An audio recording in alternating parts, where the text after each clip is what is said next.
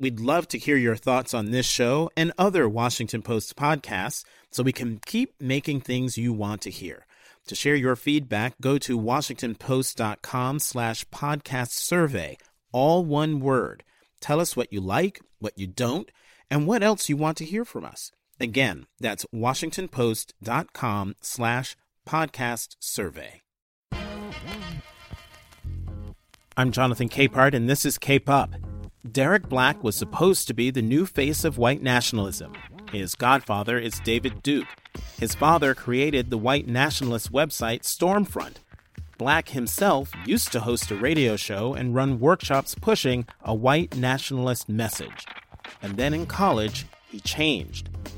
Listen to Derek talk about his journey out of hatred, how belief in white nationalist ideals are more widely held than you'd think, and the danger the Trump presidency poses to our nation as he rides white nationalist coattails. Hear it all right now. Derek Black, welcome to the podcast. Hey, Jonathan. Thanks for having me on. So, I didn't know anything about you until my colleague at the Post, Eli Saslow, sent me an email saying, I've just written this book uh, called Rising Out of Hatred.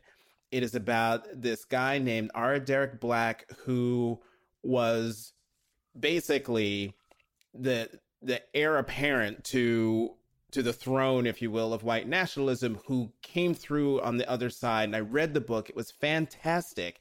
Did the podcast with with Eli, put it out into the world, and unbeknownst to me, you were a, a subscriber to this podcast and just was on a walk and you were listening and discovered you were the subject of conversation. yeah, that's exactly my experience. I, I, was I was still living in Chicago at that point, and I was doing my morning commute, and your show came on, and it's it's that weird surreal experience where you you like slowly realize that this is not just weirdly appropriately interesting, but actually it's just about you. So it's going to be too specific. Well, what what was fascinating about your story? Um, is how well one, you know, your story is, you know, in some ways quintessentially American. Um, in you know, white supremacy and white nationalism is woven into the DNA of America. And hearing your story in the time of Trump um, made it even more salient. Why did you uh, participate with with Eli to do the book that he did, and then we'll get into present day stuff. Right.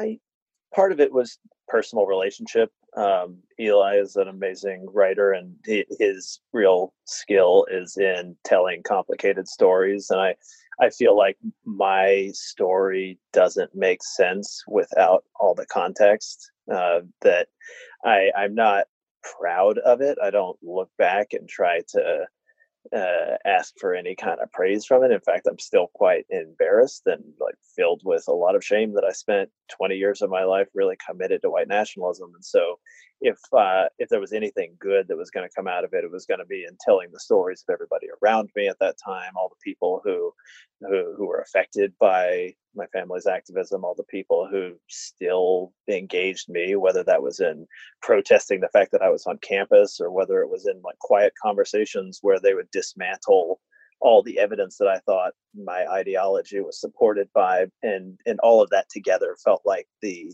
the important part of it. And so if I was going to wrestle with it, it just it needed to be in the hands of someone and and in a format that could really encompass all that.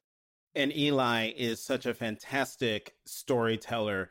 Uh, that he was the perfect person to tell your story. So now that we are a couple of minutes into this conversation, and people are probably still wondering, well, who is this Derek Black guy? Who are you? Or who were you?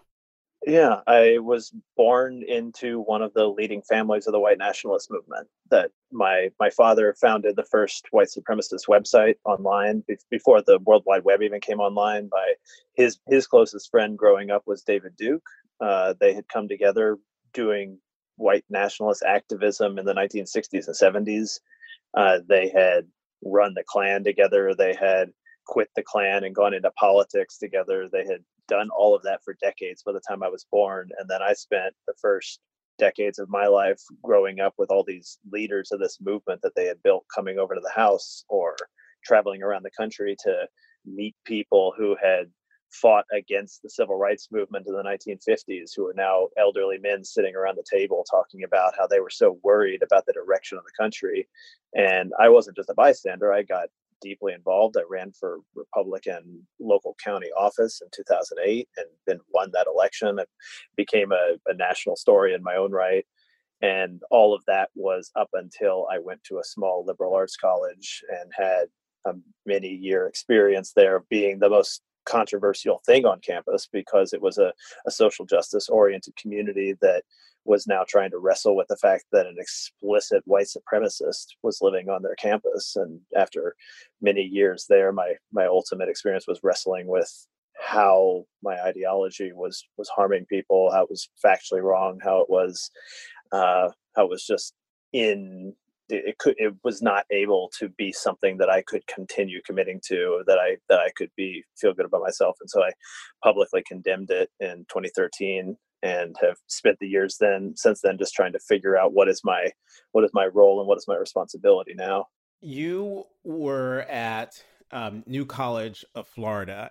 Uh, as you mentioned, um, David Duke is basically your your godfather, and he was basically grooming you to be an heir to um, the throne, if you will, uh, what he saw in you was a fresh face, a young face, but also um, someone who put a new face on white supremacy. You you didn't engage in the activities that they did in terms of hurling racial epithets and stuff like that. You made white nationalism accessible to more people because you were nicer about it.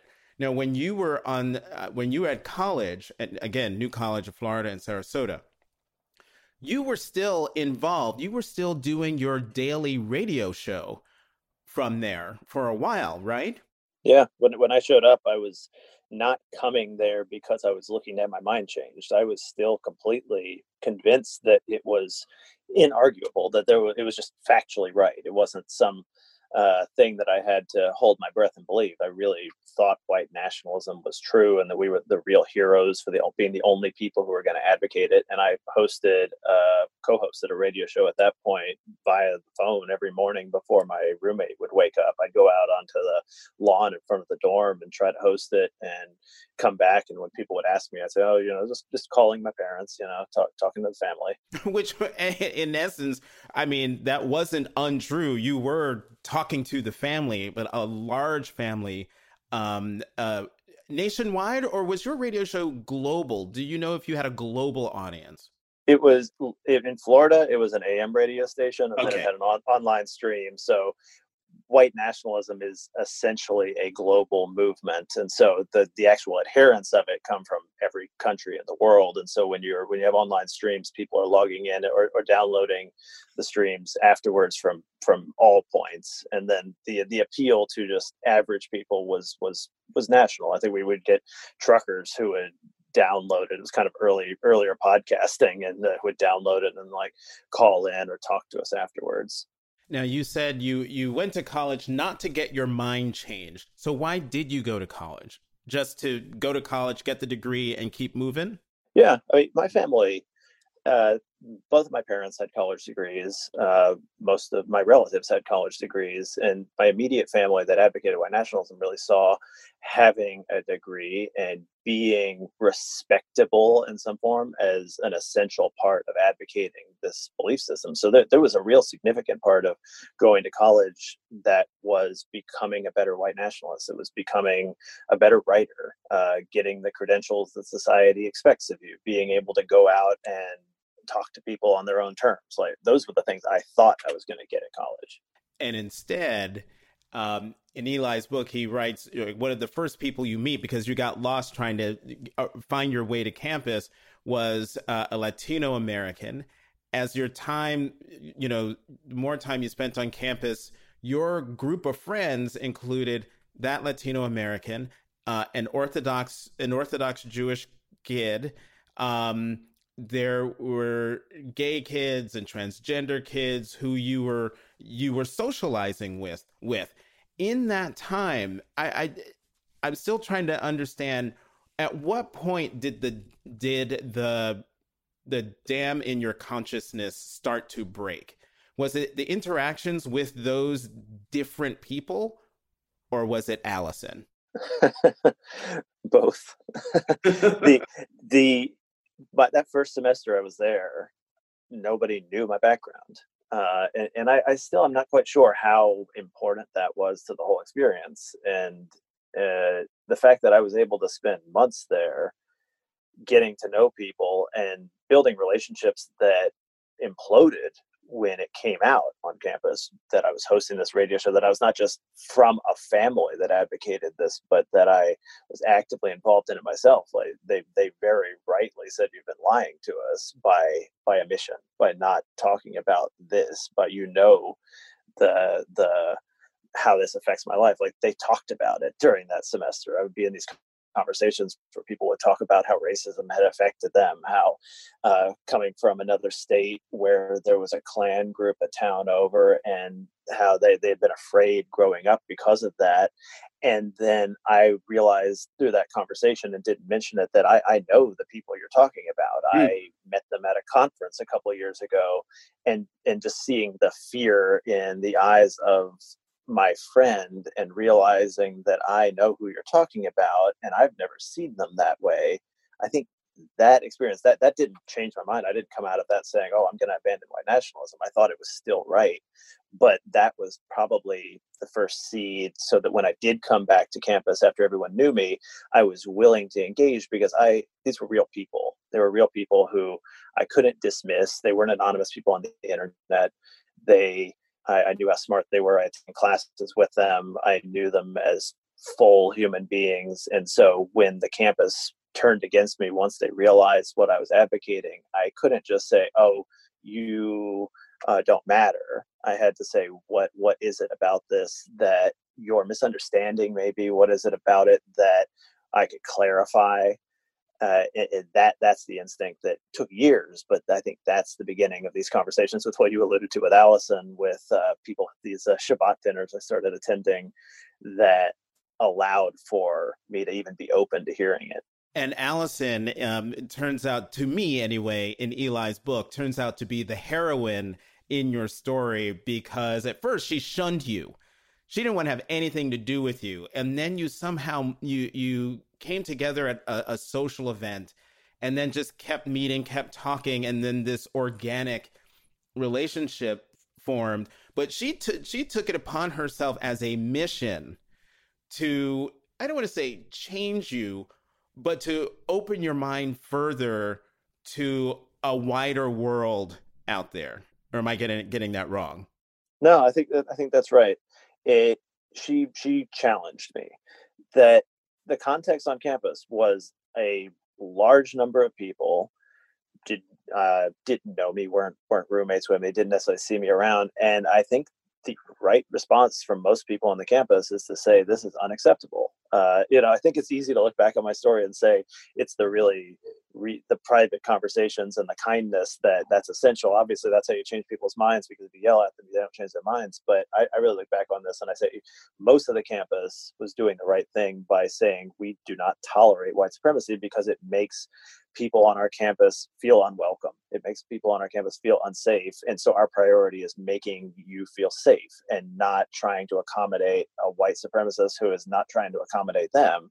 And that was Allison's position at the beginning, too. Was that what am I going to do except assert that racism is not welcome in my community? And what slowly changed was the fact that her roommate uh, was uh, observantly Jewish and was hosting Shabbat dinners on Friday night. And he and I had gotten to know each other before he knew my background, before the school knew my background. And he started inviting me week after week to these dinners. And she wanted to be able to keep coming to these things with her friends and her and her suite mates. And eventually she started attending, and I was there. And if you ask her, the way she'll put it is that she realized and felt that she had an obligation to challenge. Uh, that it was it was it was accommodating to keep attending dinners and then never push back, never say, How can you believe this? Because at those dinners, we would not explicitly talk about white nationalism. We talk about everything else. And Matthew Stevenson, who was hosting those dinners, uh, we talk about it now. He, he saw his own identity as challenging enough, and that if he confronted me about my beliefs, maybe I just stopped coming to the dinners. And so Allison, who was not Jewish, who was not a person of color, uh, she felt like her role in this was to say, can we talk about this? Uh, could you explain to me how you can possibly think that coming to these dinners uh, with people who are dehumanized by your ideology is compatible with believing this ideology? Like, what do you think is the reality here? What do you think is your your what are the facts behind it, and how do you even reconcile any of this stuff? And those are conversations that went for years and years, and I they're obviously essential. And Allison and I, full disclosure, are, are now married and life partners. but wait, what? Whoa! Congratulations! Thank you. That that that's something that came out of uh, the coronavirus shutdown as an elopement. So I guess this is the public announcement of that. well, I have to I have to tell you. I mean, uh, congratulations! I'm excited to hear it. As I said, Allison is the heroine of your story, and there's an incredible vignette in um, Eli's book, Rising Out of Hatred, where she comes home with you and, you know, is there with your, your, correct me if I'm wrong, with your parents and, and other relatives. And, and Eli gets into all of her emotions in that moment, and you could really feel for her. Um, I want to fast. I want to fast forward now, and well, at least fast forward until 2016 in your op ed in the New York Times um, with the headline, Why I Left White Nationalism. And this came out a few weeks after the election of Donald Trump. What moved you to write that op-ed, and what was it?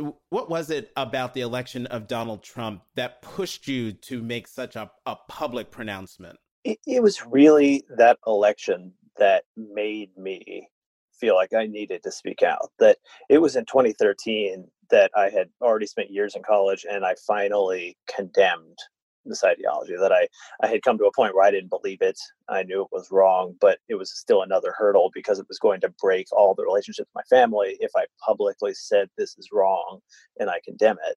And I did that in 2013. And I spent the preceding or the they spent the following three years trying not to get involved. Uh, when reporters would reach out, I'd say I don't have anything more to say about this. I, t- I said the wrong thing for 21 years. I'm I'm out of this and I'm done. And it was watching through 2015 into 2016 where his campaign used the same talking points that I had trained people in seminars about crime in cities being insidious and being anti-American, how immigrants were changing the face of the country, how there was this real threat that political correctness was was not innocuous it was trying to push aside american values these sort of coded things which were ways to get people to agree with white nationalism more broadly, were coming out in his campaign, sometimes explicitly from him, sometimes through him retweeting actual white nationalist accounts. And then I couldn't just stand by and say that my responsibility was done. Uh, I, I, didn't know exactly how to do it, uh, but I, I, felt like I can provide some level of context to say that this is not out of nowhere. The the things that he is saying, the ways that he is speaking to people, have a have a history, and that history is primarily the white nationalist movement. One of the, the key paragraphs in that Times op ed, you wrote The wave of violence and vile language that has risen since the election is only one immediate piece of evidence that this campaign's reckless assertion of white identity comes at a huge cost. More, more and more people are being forced to recognize now what I learned early. Our country is susceptible to some of our worst instincts when the message is packaged correctly. That was November 26th, 2016. Here we are almost four years later and that is even more true today than it was when you wrote it, right? Yeah, I, I believe so. I, I think throughout this presidency, there has been a consistent drumbeat of speaking like a white nationalist. And, and, that's not to say I do not think that Donald Trump is a white nationalist. I want to be clear about that. What I what I have seen happening is definitely people within the campaign fully aware of white nationalism. We we've seen that in emails that were exposed from Stephen Miller, who was linking to explicit white nationalist websites in dropping stories to Breitbart before the presidential election of 2016, surrounded by people who understand the white nationalist movement, and Donald Trump and his campaign constantly pushing messages that come directly out of the white nationalist movement in order to elicit that same response that got David Duke got elected on in 1989, decades ago. Um, I, I found something interesting you just said. Donald Trump is not a white nationalist given everything that we've seen and all the the uh, policies and things that he's pushed why shouldn't I view him as a white nationalist? I mean, I pretty much say so on television and in my columns every day. Right. Maybe I should be more clear about my definitions. Uh, it's partly because of my background and partly because of the way I, I, talk about this that I reserve white nationalism to talk about this social movement. It, it's not incredibly large. It's hard to know exact well, exact numbers. We're talking about 30, 40,000 people probably who are dues paying members or donors who get literature, who sign on to explicitly white nationalist forums, and who have this whole history. There are there are heroes within this movement, people uh, who have become murderers and sit in prison and are talked about like they're prisoners of war. There are uh, protests that people remember from the 1970s. There's a whole history and a language that goes within this subgroup, this social movement of people who are really self consciously advocating white nationalism and trying to push an agenda. And I try to keep that separate from I, I, think what you could probably term just broader white supremacy, uh, racist ideas about white people being uh, endangered or threatened, uh, these sort of more broad things that can definitely get votes and can definitely get a lot of broad support, but are, are separate from meeting up and trying to figure out how you're going to push the white nationalist agenda that level of being explicit and that level of being committed in your life I, I, that that's what i usually mean when i say white nationalist and by that that's not donald trump. Donald trump is feeding off of it he's using it he's building on the messages that that movement has created over years. And and uh, so so even still even though he's feeding off it white nationalists around the country and maybe even around the world view this as a good moment in the movement because he's president of the United States? I think I think it's probably complicated. Like there are definitely lots of white nationalists online who think who are very disappointed, who think that he's sucked the oxygen from the room, who think that he doesn't push things hard enough, right? Which seems wild to hear, but I think you definitely would find that a lot within people who've been working on this for decades. And what they would say is that he is riding a wave. He's riding the same wave that they identify. That there's a fundamental belief in my family and among all the people who think that they can gain, if not broad support, then at least a significant amount of support from average people in America. There's this belief that their ideas are not so radical that when they say that they think being proud to be white is something that should drive your politics, that they think they can get a lot more support than people are usually willing to explicitly say. That when they say that they don't want immigration from non-white countries that they think that they can get a lot more support than people typically are willing to say out loud and most respectability white nationalists, I think, would say that Donald Trump is not necessarily the savior, that he is proving their point. He's saying that he's saying what they have been saying for years and doing it in a better, more well packaged way that's gaining more support from the political mainstream. And so the danger there is that he's going to use all their messages, but he's not going to actually enact this insane totalitarian white ethno state that is their real goal. And and so, given what you just said, I, I don't know. To to my mind, with you know ma- masked and unidentified federal agents in Portland going to Chicago, Albuquerque, being fanned out around the country, that we are getting to this, or if not already in, you know, an authoritarian, um, sort of sotto voce white nationalist state, or am I being hyperbolic? I, I don't know. I don't know. I, I mean, I've got the same concerns. I, I would direct attention to when I when I say that he has used the same rhetoric as white nationalists. One major piece of that rhetoric is the way he talks about cities. Uh, I, I, remember I ran this election uh, for a local county seat in the Republican Party in 2008, and I was not identified as a white nationalist yet. I was uh, just going around door to door the same year that Barack Obama was running for the first time. And one of my major talking points in a in Palm Beach County in South Florida was look at Chicago uh, it, I, I went door to door because white nationalists reference Chicago as an example of the hell on earth that multiculturalism creates, that uh, uh, places with lots of black people create, and and it's this way to signal to people with racist ideas a way that they can more subtly say that, and that has always been a central part of Donald Trump's rhetoric. It is that sort of signaling that Chicago is extremely has this high gun violence, like Baltimore has this high gun violence. Look around uh, at St. Louis, look at cities across the country, and then say, "Oh, that's that's wrong. That's what's wrong with our country." And white nationalists are very clear about what they're trying to do. They're trying to get you to say maybe it's about race, maybe it's about the kinds of people who live there, and get you to be more explicit about it. And Donald Trump doesn't usually go that far. There was a quote in Michael Cohen's testimony where he remembered driving through Chicago with Trump, and Trump commented that only black people could live like this. So there's a lot of evidence that he does have the exact same racial opinions that a white mm-hmm. nationalist is trying to get you to agree with. And what he is doing here is exactly the sort of press move that a white nationalist would do. It is saying that multi big multicultural cities with liberal anti-racist white people are anti-American, that they're they're essentially treasonous and that they're betraying some sense of real America.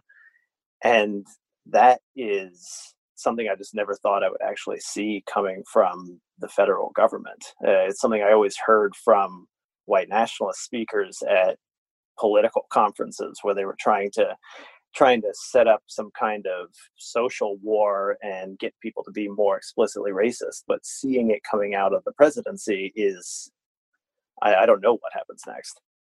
Um, so here we are in the in the final months. You know, we're we're less than hundred days to election day, and what we've seen out of the the Trump campaign is what we've just been talking about federal troops in in American cities, um, his no pun intended white hot rhetoric, um, you know that's you know pushing the buttons of xenophobia and and racism.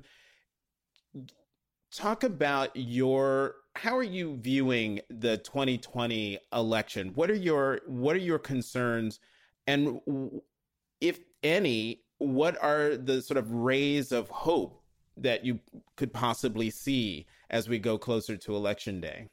I I spend a lot of my time now trying to figure out what how I can be helpful to the anti-racist movement. And so this in a lot of ways is an extremely encouraging time to be involved in watching at this in a lot of ways the fruition of years and years of anti-racist activism. Uh, the, the reason why we have mass protests around the country and around the world around police violence against black people is because of sustained work by black lives matter activists over years to make that something that people know is happening that they can't deny that they understand they have to do something about and that's it's amazing uh, to have watched that happen like most of this movement has happened in the years since i wrote this letter condemning white nationalism and the it's been a sea change of opinion uh, 2013 I had condemned white nationalism and I looked up and realized that most white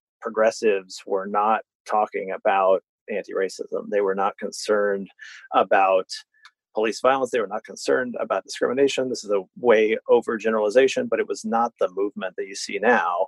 and seeing that change has to encourage everyone. I, I, I, protested in front of Lafayette Park for days right after the murder of George Floyd, and that was an extremely integrated crowd.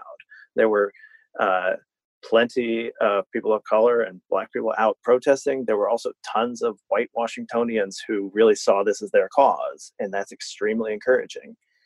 Uh, at the same time, I don't want to go too far and say that everything is changed here because while progressive white people are much more aware of racial inequity and they recognize how much Donald Trump is coding and pushing out white supremacists, explicitly white supremacist messages, there is also a large segment of the white population that is completely responsive to his anti-immigrant, to his racist rhetoric, and I, I, can't give any sort of predictions about the election. Like that's not it's not my role. But as we go further into the future, there is a very real possibility that the some aspects of the white nationalist worldview that lots of white people are fearful, that lots of white people are concerned, that lots of white people are reactive to becoming technically a minority in America, that that will continue to have a huge political reaction. And so,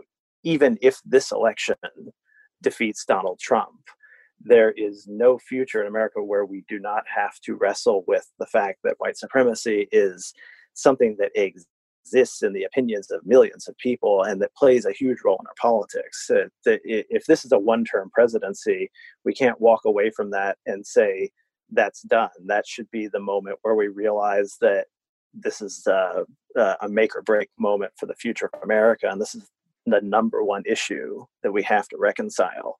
So, how do we reconcile?